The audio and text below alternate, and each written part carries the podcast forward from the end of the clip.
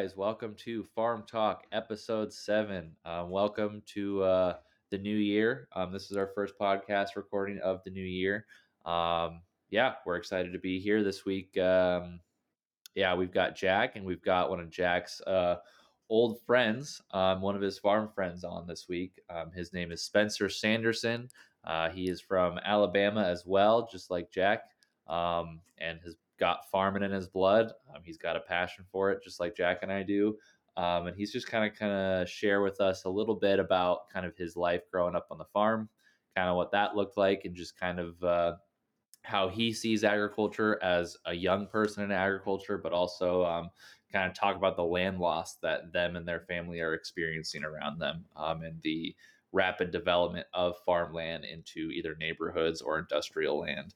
Um, and so, yeah, Jack, uh, you got anything else for us? No, no, I'm happy to have the farm boy Spence on. if you follow him on Instagram, you see that he posts a lot of farm stuff um, on his story and stuff. And so I'm excited to hear what he has to say.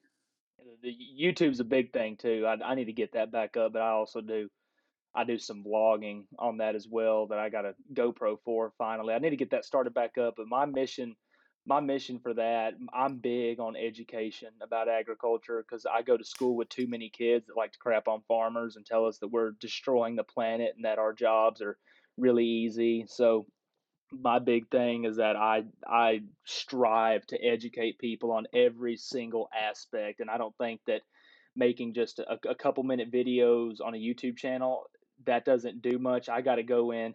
Most of my videos are at least 15 minutes long. I explain everything in detail. I don't do a whole lot of editing. You know, sometimes people say it gets a little slow, but I want to show the aspects that people don't know much about because a lot of people when they think of farming you know there's planting combining a lot of people understand that but then the cleaning up the grain bins servicing irrigation pivots all that is a lot of the stuff the lesser known things so i want to just i want to show all of it you know i don't pick and choose what i put on my channel if it's a day i feel like filming i'm gonna film and no matter what i'm doing i'm gonna show it so every every day is different around the farm and that's what i really want to get across is it's not just it's not a typical nine to five where you go do your thing and head out. It's a lot of very long and strenuous work days.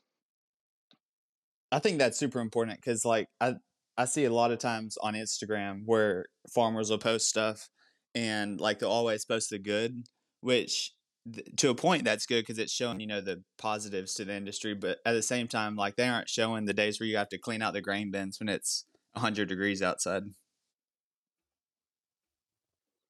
Yeah, do you have to wear? Uh, t- talk a little bit about cleaning out grain bins, uh, Spencer, because uh, I've I've spent many many hours cleaning out grain bins, and it is not a glamorous task whatsoever. Um, kind of talk a little bit about that. You know, what does that look like? So, you know, our, cleaning out a grain bin for people who don't know. The uh, the system we're working with, we have a a 150,000 bushel bin. We have four 60,000 bushel bins and a 20,000 bushel bin that we refer to as our wet bin. So if we're cutting corn, wheat, or beans and the moisture's a little high, we'll dump it in that 20,000 bushel bin and circulate it through the dryer. But how the structure of a grain bin works on the circular floor, you have a row a row of doors on the floor that are in a straight line that head toward the access door on the grain bin and when the bin is full to capacity, oftentimes you only open that center door, let it flow out. And as it gets lower, you open the whole line of doors. And once you do that, there will be an opening where you can open the access door and walk into the bin. And that's when you turn on what's called a sweep auger. And it's an auger. It from the top, it looks it works a lot like a center pivot irrigation system. It turns on an axis in the middle of a bin, and it it has a wheel on the other end and it makes its way entirely around the grain bin, funneling all, whether it's corn, wheat, soybeans, it funnels it all to the center in a door. And the, where the work begins is once the sweep auger makes a full rotation, you disengage it because you, you never ever want to get in the grain bin with an active sweep auger running because there have been many farmers that lose limbs, lose their lives. It's the that's the thing a lot of people don't know about and don't understand how dangerous it is is those sweep augers they don't care if they got a leg in them. Their job is to move grain, and if something gets caught in there, they're going to keep moving grain. So we turn the sweep augers off, and we climb in there and we take brooms and shovels. First, we pull everything two to three feet away from the walls because that's often the biggest area that the sweep auger brushes over because you have that wheel on the outside that won't scoop any grain. So we pull it all away from the walls. We get out of the grain bin and we let the sweep auger go around another time. Then we hop back in with shovels and brooms. We push everything to the center as best we can. Oftentimes, we'll push it into a line and then shovel it all into the center. Once that's done, we get out of the grain bin. We turn on the sweep auger again, and after that, we disengage the sweep auger and we just turn on the floor auger, which is under the bin, and we sweep everything into the center hole. And then after that, I described it a lot in a very simple way. This process takes hours and sometimes days. And when we're in the grain bin, we always wear face protection. It, whether it's we used to wear N95 masks when we went in there, and now we have these hoods that are put on.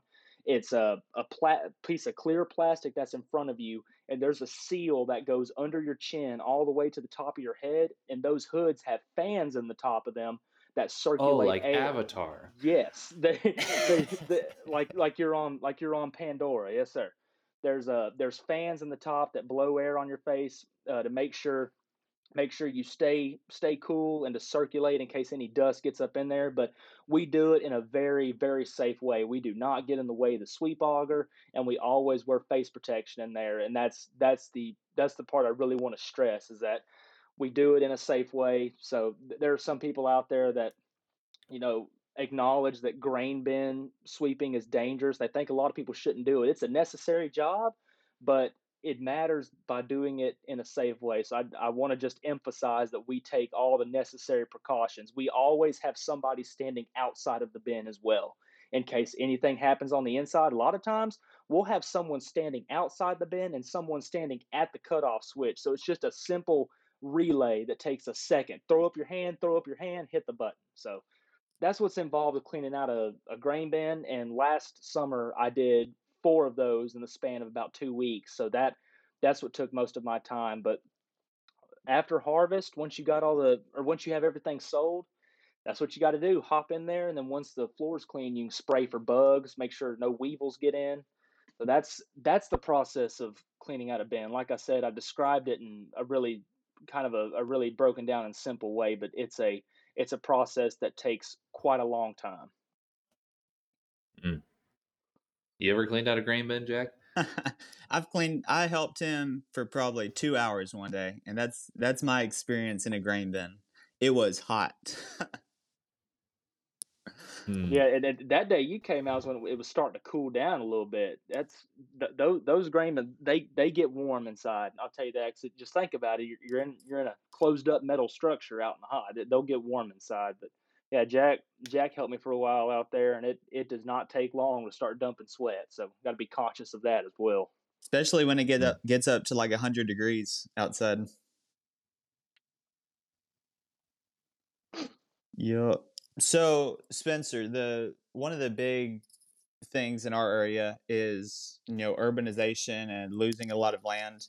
How like how is that affecting y'all's farm and then like of course other farms in the area?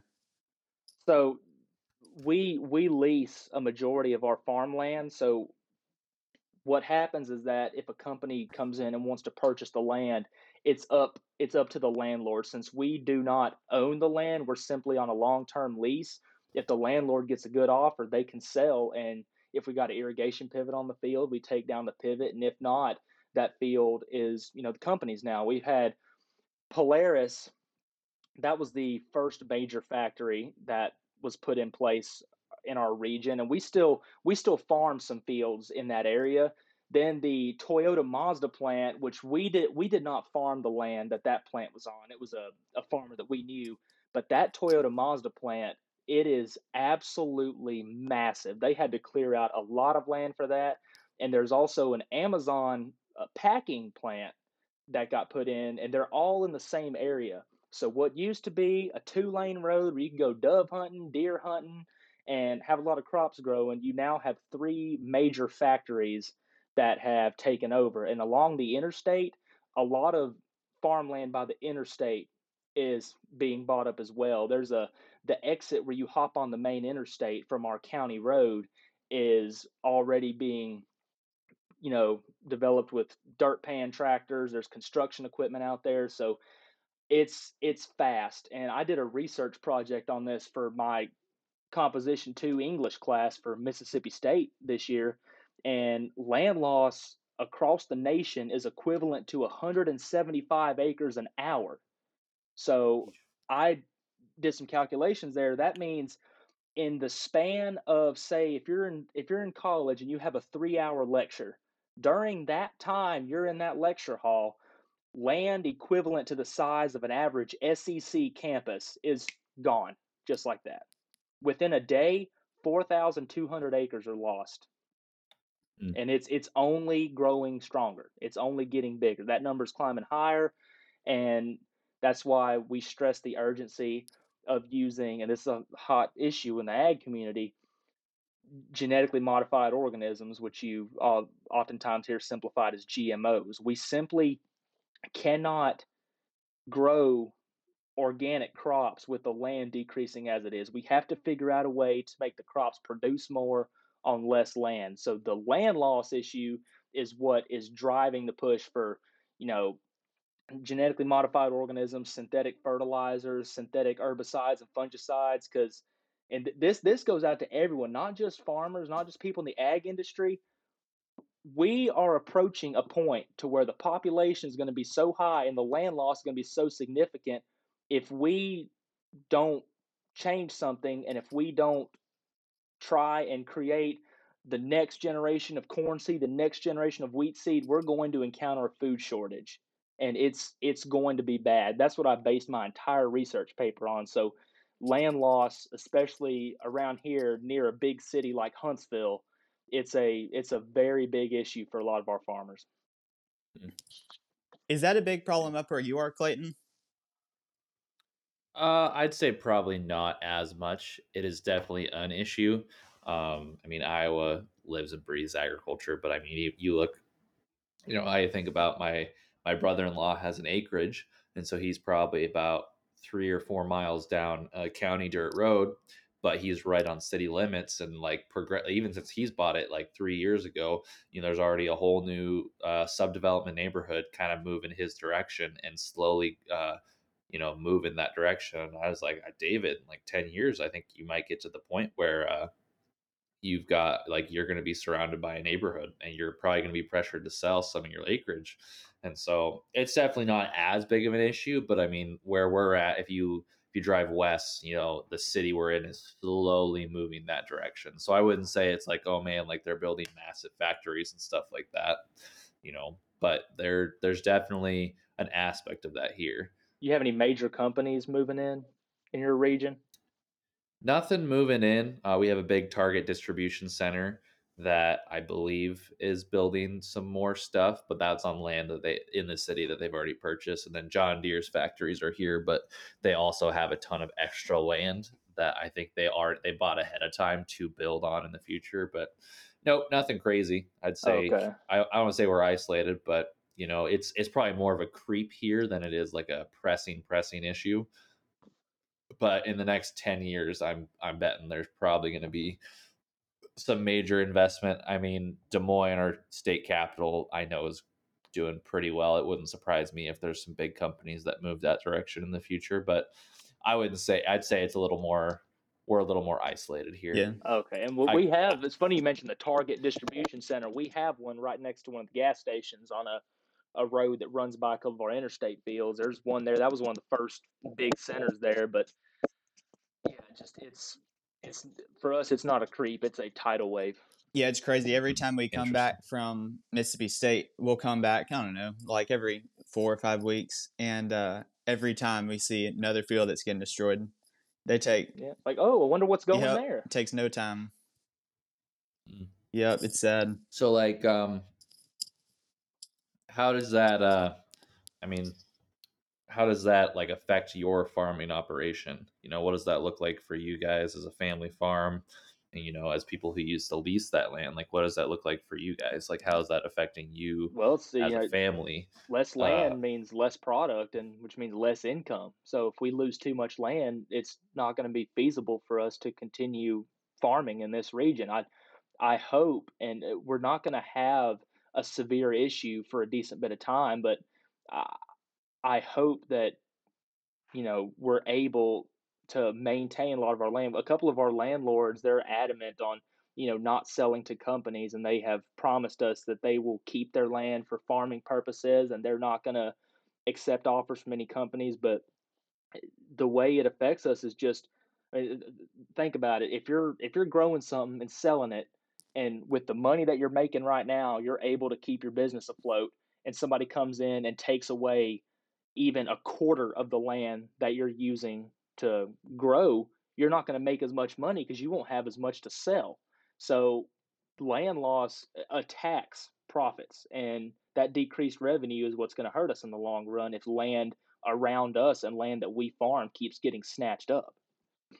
Well, and one of the big things is so like they they had a farm in Georgia a couple years ago that they had, and then they're also kind of going down south of the river, and so like they're it's forcing a lot of farms and Spencer's family's farm included to go out past you know where the neighborhoods and the businesses are encroaching, and so it's making them to where they might have to put the sprayer on a lowboy and drive it you know 40 miles south because they have a 600 acre field down there that you know all this all this land loss is forcing them to do. And so instead of them being able to drive the sprayer down the road to 300 acres, it's now a distribution plant. And so now they're going to have to drive it, you know, a little ways longer. I guess Jack, as you saw one time, sometimes we got to put a combine on the interstate. Yeah. I mean, they'll do whatever it takes to farm some more acres. mm. And so that's interesting. Um, I'm sure some of the people who've listened to this podcast, um, you know, our huge listener base, uh, probably would, you know, hear, you know, you talking about, you know, corn and, you know, not being able to produce enough, not being able to sell enough, you know, to, you know, keep your business afloat. And they'll point to kind of an overproduction, quote unquote, mindset that, you know, the farm economy has. Um, I don't know how much you know about this, but um, that whole idea of oh we're overproducing ground. Oh we're producing corn or soy that we don't actually need you know we're we're using all this stuff that we grow to put in other products. Like you know can you speak to that kind of agriculture economy a little bit of like why why do farms produce so much you know quote unquote? Like why why is there a goal to always be producing more and to meet you know because some people think that farmers produce too much corn or too much wheat or too much soy. Well, Um, some that's not people would actually the be case. some people would be shocked at how empty the store shelves would be if we quit producing at our numbers.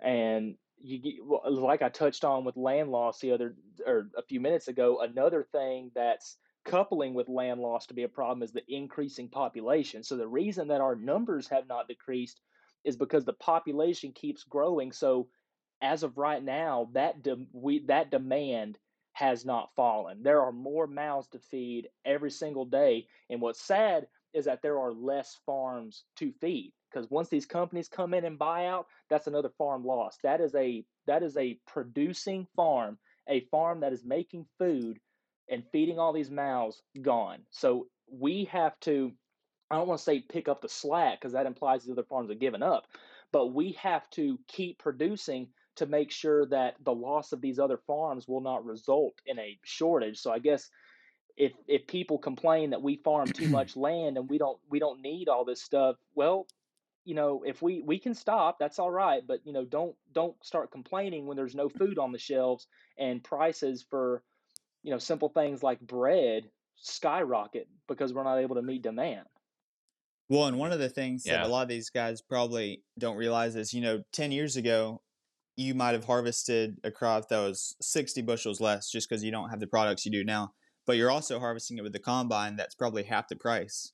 And so now you've got, let's say, two to three combines. They all take diesel, they take, you know, maintenance. And so all that money, there's a lot of money that's involved with these new machines. And so you you've got to produce more and make more just because the prices of machines are way more than they were five to ten years ago.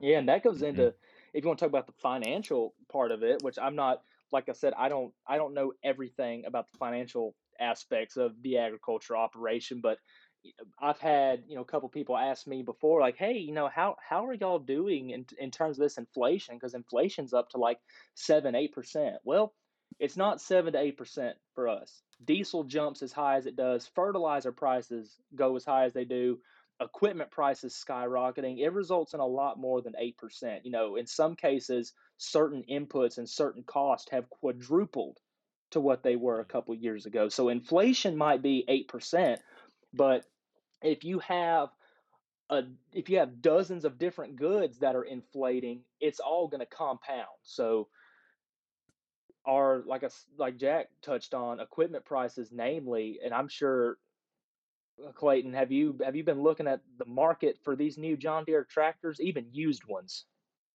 Oh yeah. Oh no. I mean, I, I, uh, I don't. I'm not the most in tune with equipment pricing, but I, I know it's expensive, and I know, you know, I if you follow Real Machinery Pete on uh, Instagram, he's always posting record high sales for different tractors that are 20, 30 years old, and so, oh yeah, no, it's crazy. And we had Riggs on a And couple weeks ago, and uh, and he works at a John Deere dealer in the Delta, which is you know a huge agriculture industry out there, and it's insane. I mean, these guys will order stuff, and they won't even come in for a year, year and a half, but the machine will be eight hundred thousand or eight hundred you know thousand to a million dollars, which is unbelievable. Mm-hmm.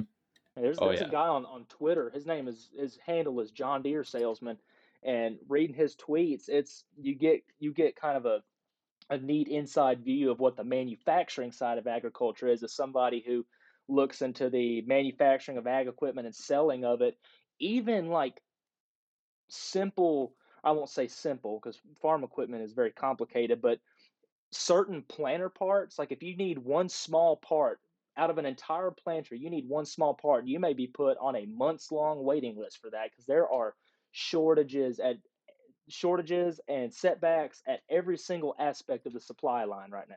I remember during planting, hmm we had one issue on the planter, and I was out there taking pictures and riding the sprayer, and we had to stop. And it was one small piece that I mean, I think it was like a eighty dollar to a hundred dollar part, but nobody had it. We had to go to like three or four different stores just to find it, and then get back there and install it. And by that point, it was almost dark, and so then he had to run, you know, all night to catch up.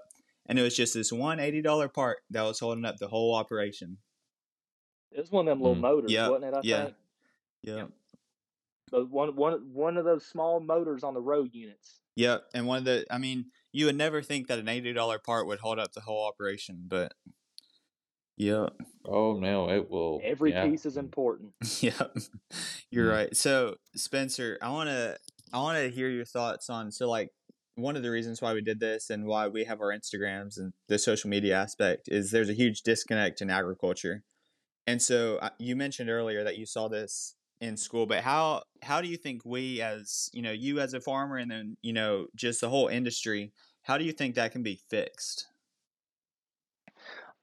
Really, honestly, doing what we're doing uh, right now. And what I've found is that there needs there is a need for agriculture media that is is simplified because your your average your average person who does not work in the ag industry, they're not going to a, a farm video that goes into the deep, complicated science aspect will not appeal to them. What we have to do is we have to simplify it and break it down from, I guess, what I would say a fundamental standpoint. Start with the key aspects of agriculture. And I'll tell you what get people caring about agriculture is when you tell them how it directly affects their life.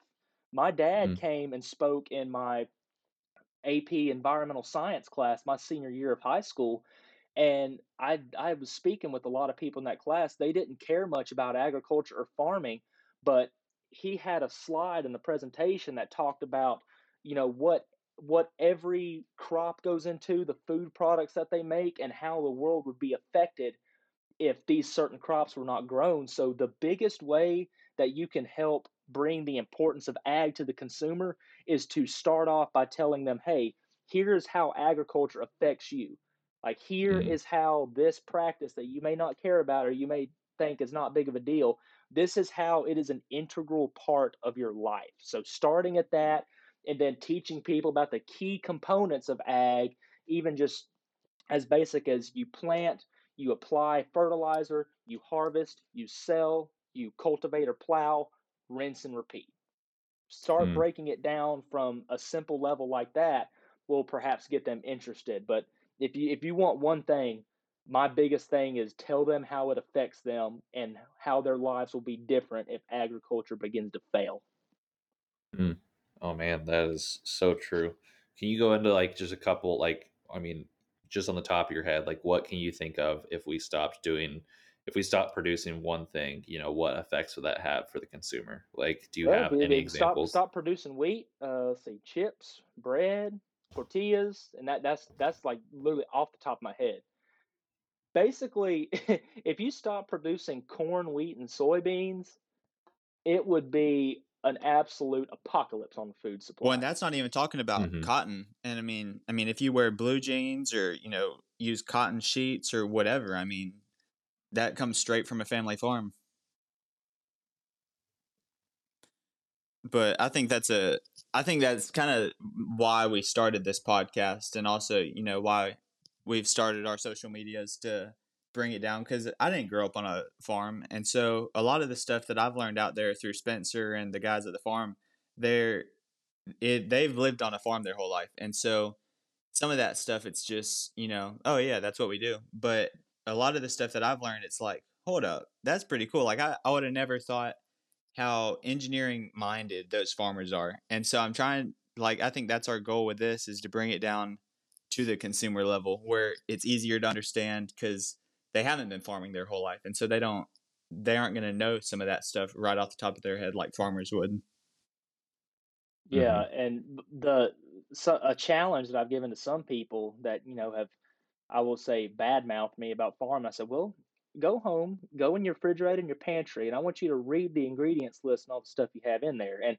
I know I mentioned a lot of I, I mentioned corn, wheat, and soybeans. Think about this: farmers that grow potatoes, sugar beets, peanuts, rice, canola, sunflowers.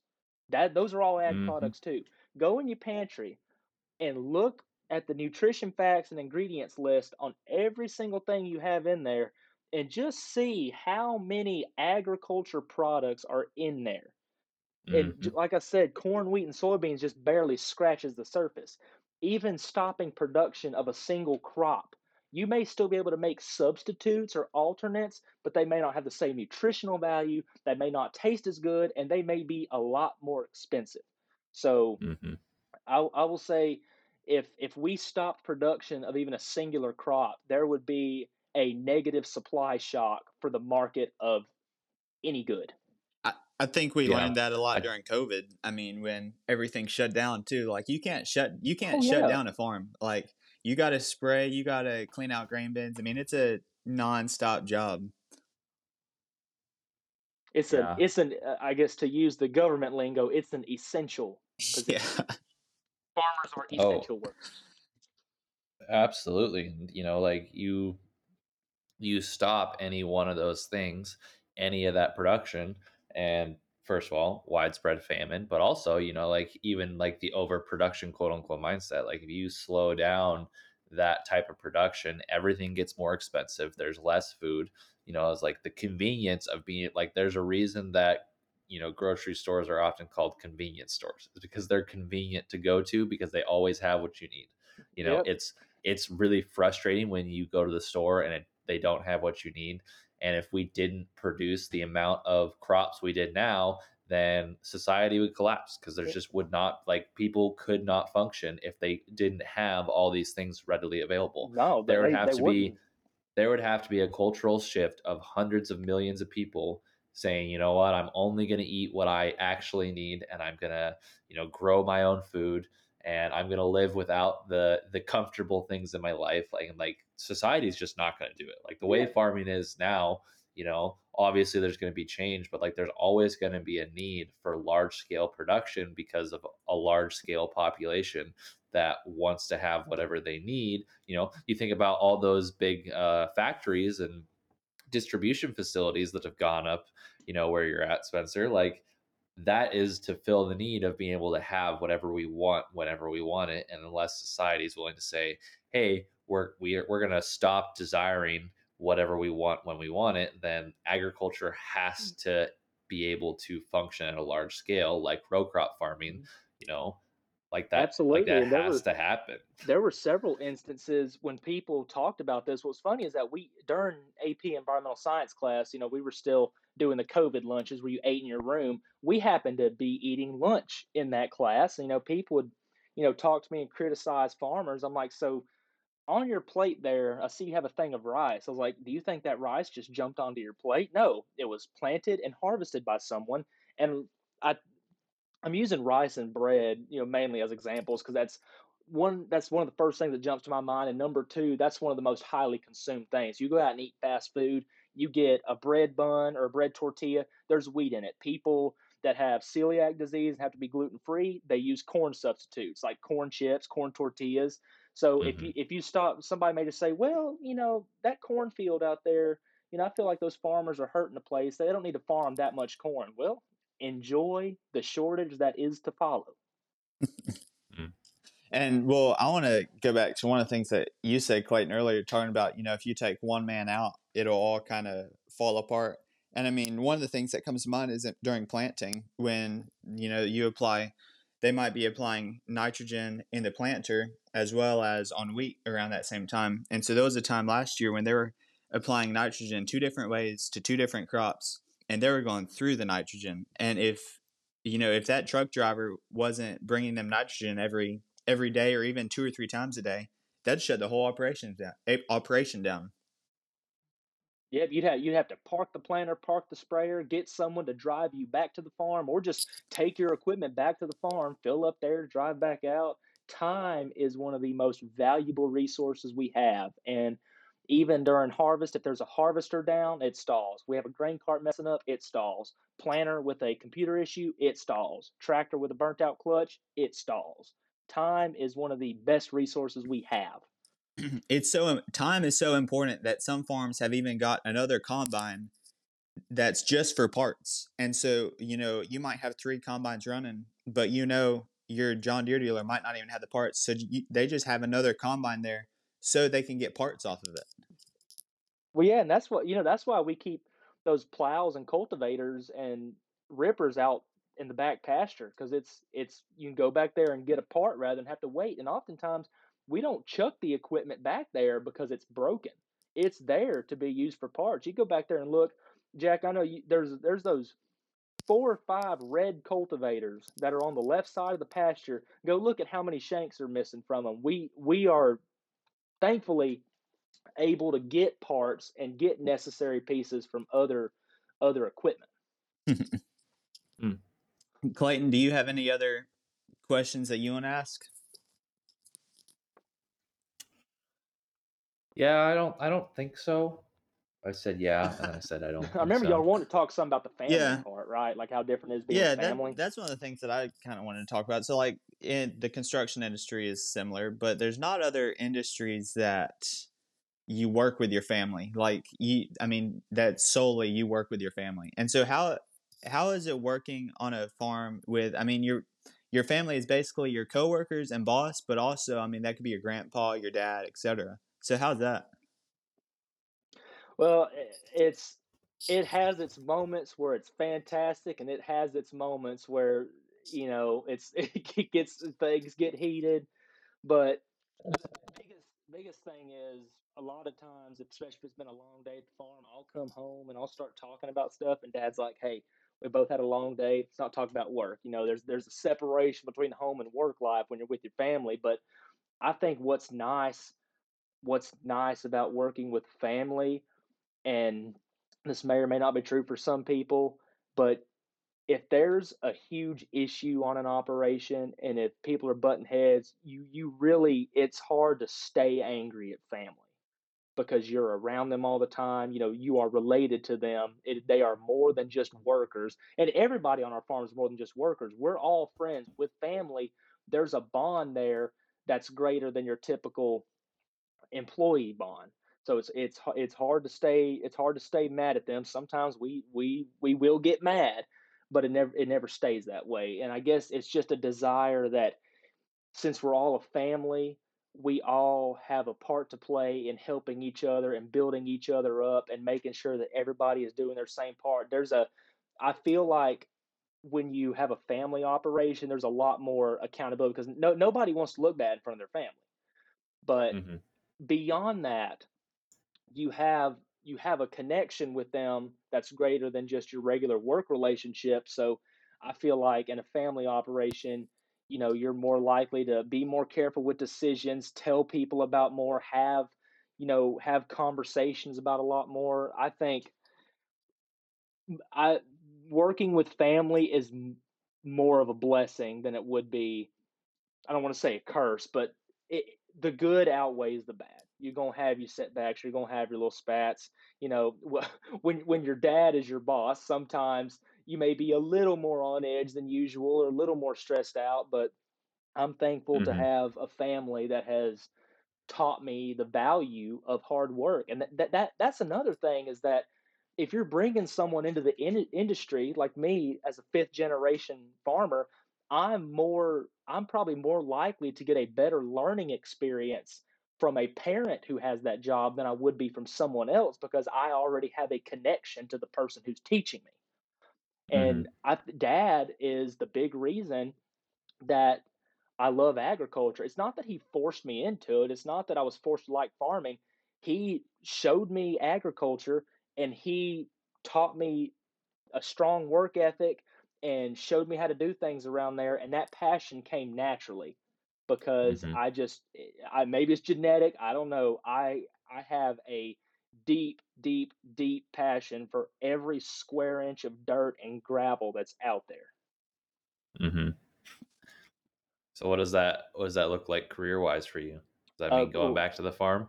well see career wise I'm not I have not, you know, made a concrete decision on that yet. I would I would like I think it would be beneficial to go back to my family farm at some point. My dream is to eventually have have my own operation. So whether that means taking over the family farm or whether that means moving out of state and building my own operation with other friends, I I don't know exactly how that's going to look like, but my dream is to have my own operation. So there is a chance I may come back and take over this family farm you know, a, a lot of people have kind of criticized me like, well, why, why are you wasting time going to college? You know, you have a family, you have a job set up for you. I'm like, I'm I'm not going to be effective at running that operation if I don't go to school to learn the business aspects and learn uh, the deeper science aspects of what I'll be doing. Because I, I, cannot I cannot count how many times even my close friends have said that you have a job lined up where you're wasting your time going to college. No, um, it's good to go away for a while and get an education elsewhere and learn what your true passion is than just to stay hmm with a family farm just because they're family. And that's not, that's not a knock on family farm. I I love I absolutely love this farm but I want to go explore other avenues like working for an agronomy company or working for a seed or fertilizer company, working for a commercial grain elevator company elsewhere. I need to explore other avenues so I'll know more precisely what my dreams and ambitions are. And right now, that's my own farm. That may change, it may not, but I'm open to that change. I don't want to put myself in a proverbial box. Mm hmm. Yeah, definitely. Hmm. I think that's super important Well, with I like talking about seeing other parts of the ag industry because there's some guys who will go straight from high school to farming, and I mean, I'm not. That's no knock to going straight to a farm because I mean, you'll learn. You don't learn how to run a machine in college, but it's also important sometimes to see other parts of the ag industry. Not even if you want to work there, but just to see how it works. Because I mean, when you call a seed dealer you might not have any clue what their day to day is, but if you if you intern with them or if you intern with any other company, you'll kind of see that behind the scenes of all that as well as, you know, when you're on the farm, which is super important. mm, yeah. Well, I think that's all we've got for you, Spencer. I Um, appreciate yeah. y'all having me on. I, in any time where I'm able to talk about this. I enjoy it. And thank y'all. Thank you for letting me ramble. yeah, where where can people find you? So I have an Instagram account called Sanderson Farms AL. It was previously Southern Ag Media, but I wanted to focus on our our farm specifically. So it's Sanderson Farms AL on Instagram, and then on YouTube it's Farm Boy Spence, all one word, and Spence is with the S P E N C E, not S P E N S E. Uh, I have about 1,300 subscribers right now. Just hoping hoping to grow as much as I can, and this coming summer will probably be one of the most active times on my YouTube channel because I made the mistake last year of not filming a whole lot just because I was so busy and wanted to just, you know, enjoy my last summer before going to college. Didn't want to feel like I had to be recording every moment, but there was a lot last year that was good that would have been good for educational value and good just to another thing I do the videos is for memories. You know, it's not just for it's for other people, but I like going back and watching it as well. So this coming summer is going to be a really active time for the channel and probably some in the spring as well when I come back and work, but that Instagram and that YouTube is where you can find me. Mm, good to hear. Good to hear. All right. Well, I think that's all we've got for you. Uh, thanks for coming on. We really appreciate it. If you guys want to find Spencer, um, he just mentioned where you can find him, but we'll also leave the links to all of his stuff in the description of this episode. Um, as always, you can find Jack and I's info in the description as well. Um, but yeah, uh, we are excited for this new year. We are excited for the projects that are in the works. Um, we're we're gonna keep teasing it as time goes on. But Jack and I and now another buddy are working on some cool cool stuff. Um, and yeah, we are really excited to hopefully you know kind of do what Spencer was talking about and uh, kind of bring ag to the mainstream and talk about it at a more educational level and not with uh, hey like you're wrong. you know we want to we want to be we want to be good teachers and to be a good teacher we have to be willing to you know be humble and to be able to have a conversation with other people so jack and i are working on that we are super excited um, so keep following along um, i think that's it so share this with your friends leave us a review um, and we'll catch you in a week or two. So thanks for listening guys. Thanks for having me on